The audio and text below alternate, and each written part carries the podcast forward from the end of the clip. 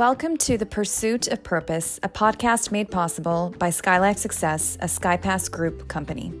Join Krish Dhanam, an author and speaker whose messaging has been described as the junction where God's ability and man's availability meet hope's accessibility.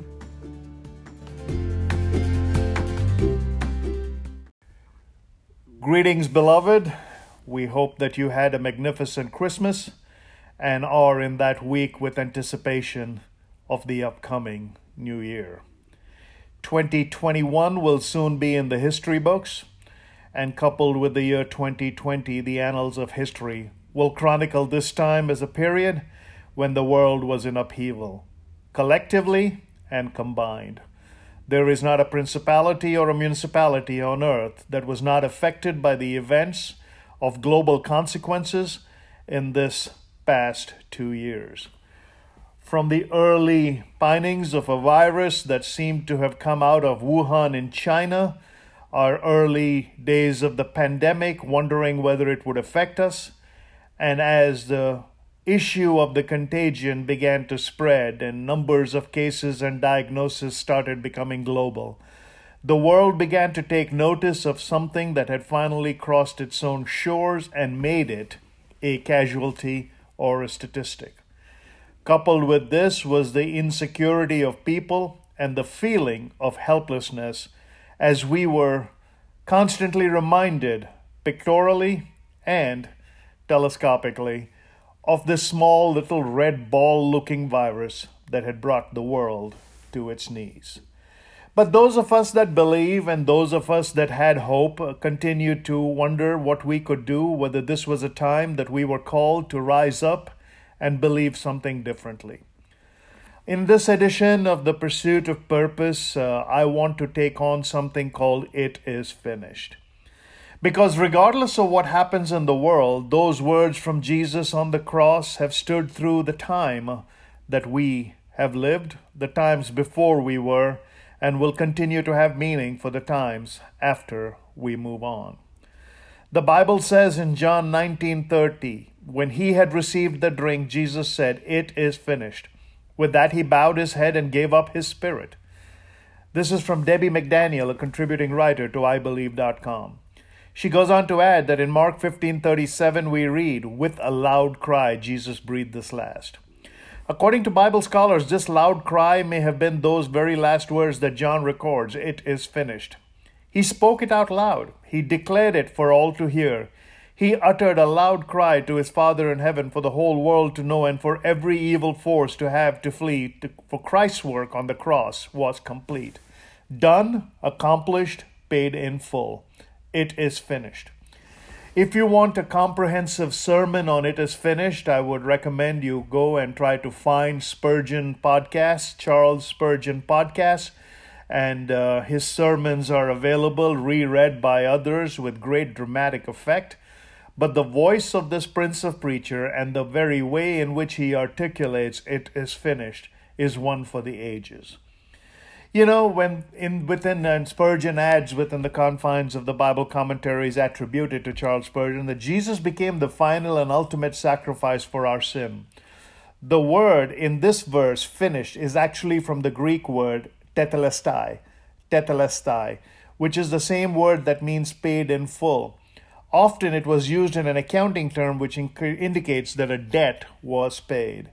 The uniqueness about the way it was written is that the tense of the word indicates both a point in time it was complete and that would also continue to be complete or finished for all time.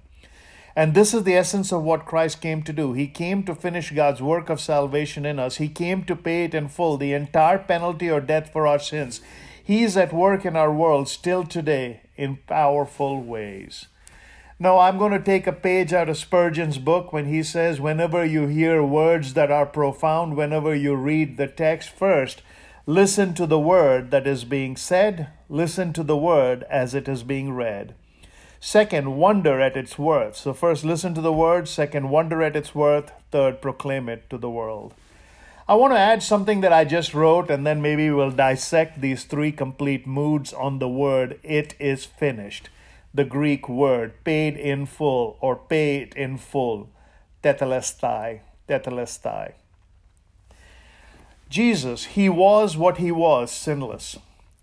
To come as he came, spotless. To live as he lived, guiltless. And love as he loved, faultless.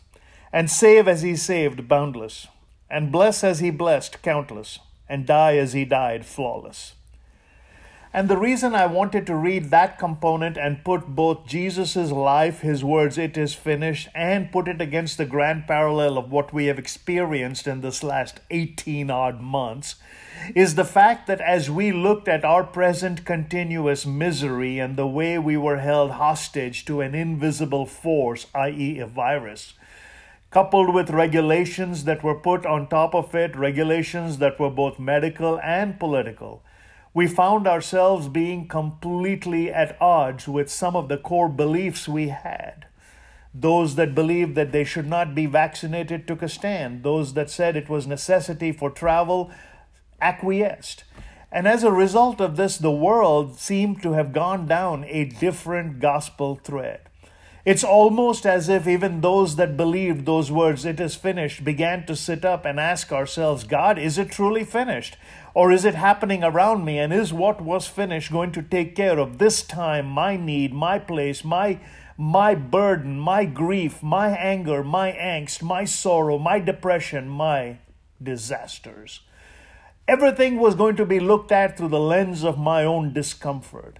I was going to equivocate how I worked based on what regulation said I could or cannot do. I was going to be able to reflect on where I interacted with people based on what the medical community said I was able to or not able to do. The very way in which I greeted people was now relegated to a fist bump and which took care of, which required sanitization before and after. We did not do communion. It went away into cups that were done for cleanliness and hygiene and wafers that were packaged as if almost to say that the blood of Christ that cleanses all, the very blood that flowed from Calvary when the, peer, when the spear was pierced into his side. Some, some say that the point went into the cross itself, and Christ said, Okay, death, I have taken away your point, I have taken away your sting. With all that was said in it is finished, mankind began to realize that no, it was finished maybe for one time, maybe it was finished for that time, maybe it was finished for some time, maybe it'll be finished any time, but I don't think it is finished in my time because I'm looking around and there is this consternation and grief that surrounds me. There is this despair that grips me, and there is this complete upheaval in society and its patterns that confound me. So here we are. How then do we listen to the word of God? How then do we wonder at its worth? And how then do we proclaim it to the world? I want to go back to what Spurgeon said when he when he said Jesus became the final and ultimate sacrifice for our sin. The word in this verse finished it actually means paid in full. Now, when you look at your current situation and as you go into the newness of anticipation in the year 2022, Chronologically, a calendar will move its pages, and if you were lucky enough at Christmas, you probably got a calendar that had motivational verses on it.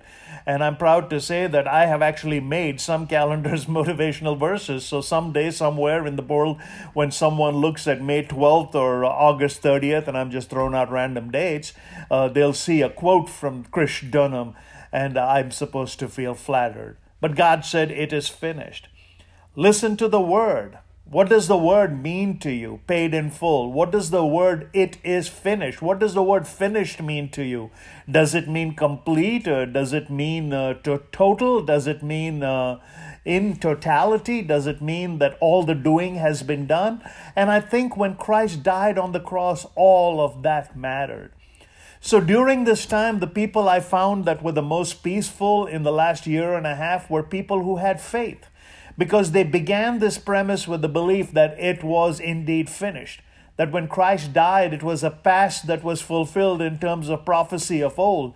It was a present in the dying based on the fact that he looked at sin that had been hung on the cross alongside him and said, Even though I was sinless, I take your sin and I'm strapped to this cross. And when I die and I give up my spirit and I go back to the Father, that very sin you hung on me will go with me. So for all of future, that mankind feels that it has to fight any battle on its own, I will stand in the gap because I stood at the beginning and said, It is finished. How glorious it can be that as we move to a new calendar, we have to eh, don't even ponder and ask ourselves that before the common era there was a prophecy, and after the common era there was the coming that was finished. So the very calendar that we obey was demarcated in time by the very man who stood on that cross, hung on the cross for the sins of humanity, and said, It is finished. It is finished not just in time, not just a time, not just some time, but it is finished for all time, and it is finished in your time. Your calendar is finished. You and I participate in a finished work. There is no virus that can hold us back from the glory of God. There is no principality that can regulate us from worshiping God. There is no municipality that can create edicts that will prevent us from having the cure of God. Does that mean in our manifest man made destinies we ignore all that is happening around us? No. We need to go back to the Word of God and listen to the Word, and that is the Word that will give you hope in this time and for all time.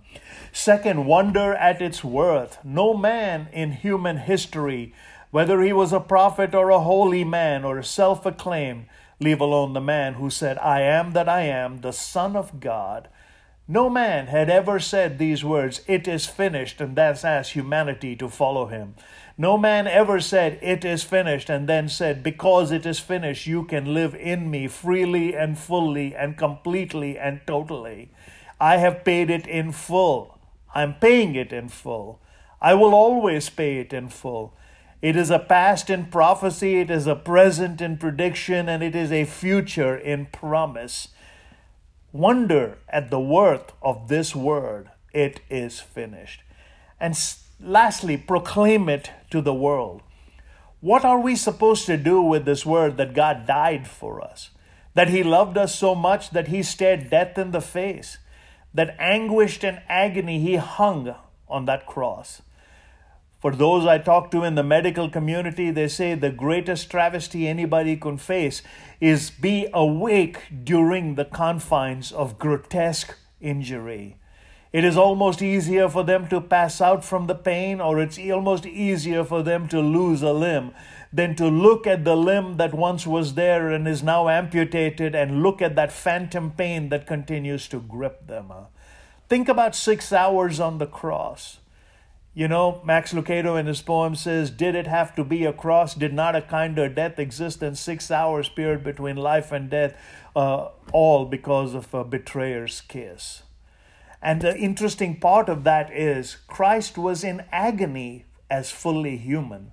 He was in agony as separated from God the Father because he had left glory to come to earth to bear that sin. And as he took on the sin of the world and the world grew dark, for six hours he agonized between life and death. When he thirsted, they gave him vinegar in a sponge. They spat on his face. They put a crown of thorns on his head. They drew lots for his clothes. And there he was, hung between life and death bleeding from the side, completely drained of everything that was human, relying on the only thing that was divine, fulfilling a promise that was worth proclamation. And for 2,000 years, both those that were believers of the promise and those that were persecuted because of the prophecy, if you love me, they will hate you. So here we are in the world where all kinds of identities are debated, and people still debate that God could be man, but then man somehow can be man and man can become woman and do whatever man wants to do. And yet God hung on that cross and said, It is finished. My friends, as you close out this year, I hope that this appeal to you is one that will encourage you to come back in the new year with new ideas that we will present to you. But I want you to forsake the old that was given. Look at this 18 months. Don't look at it through the lens of what you have personally suffered. Don't look at it through the lens of all of that that was political and all of that that was legislative. But look at it through the lens of God. Listen to that word. It is finished. It is paid in full. He came to pay it in full. The entire penalty or debt for our sins. Our sins existing 2,000 years after the man who said it is finished died and rose again. So listen to the word, wonder at its worth, and proclaim it to the world. I will see you again on the other side of New Year with a brand new episode of Renewal and New Beginnings. Thank you for being an ardent and faithful subscriber to this podcast, The Pursuit of Purpose. I always remain your humble host, Krish Dhanam. Thank you for all the likes and follows. Continue to share this message and let this word that we wonder at, let the worth that we marvel at, and let the world that we need to proclaim it to be both benefactors and beneficiaries of this word. It is finished. Good luck. God bless.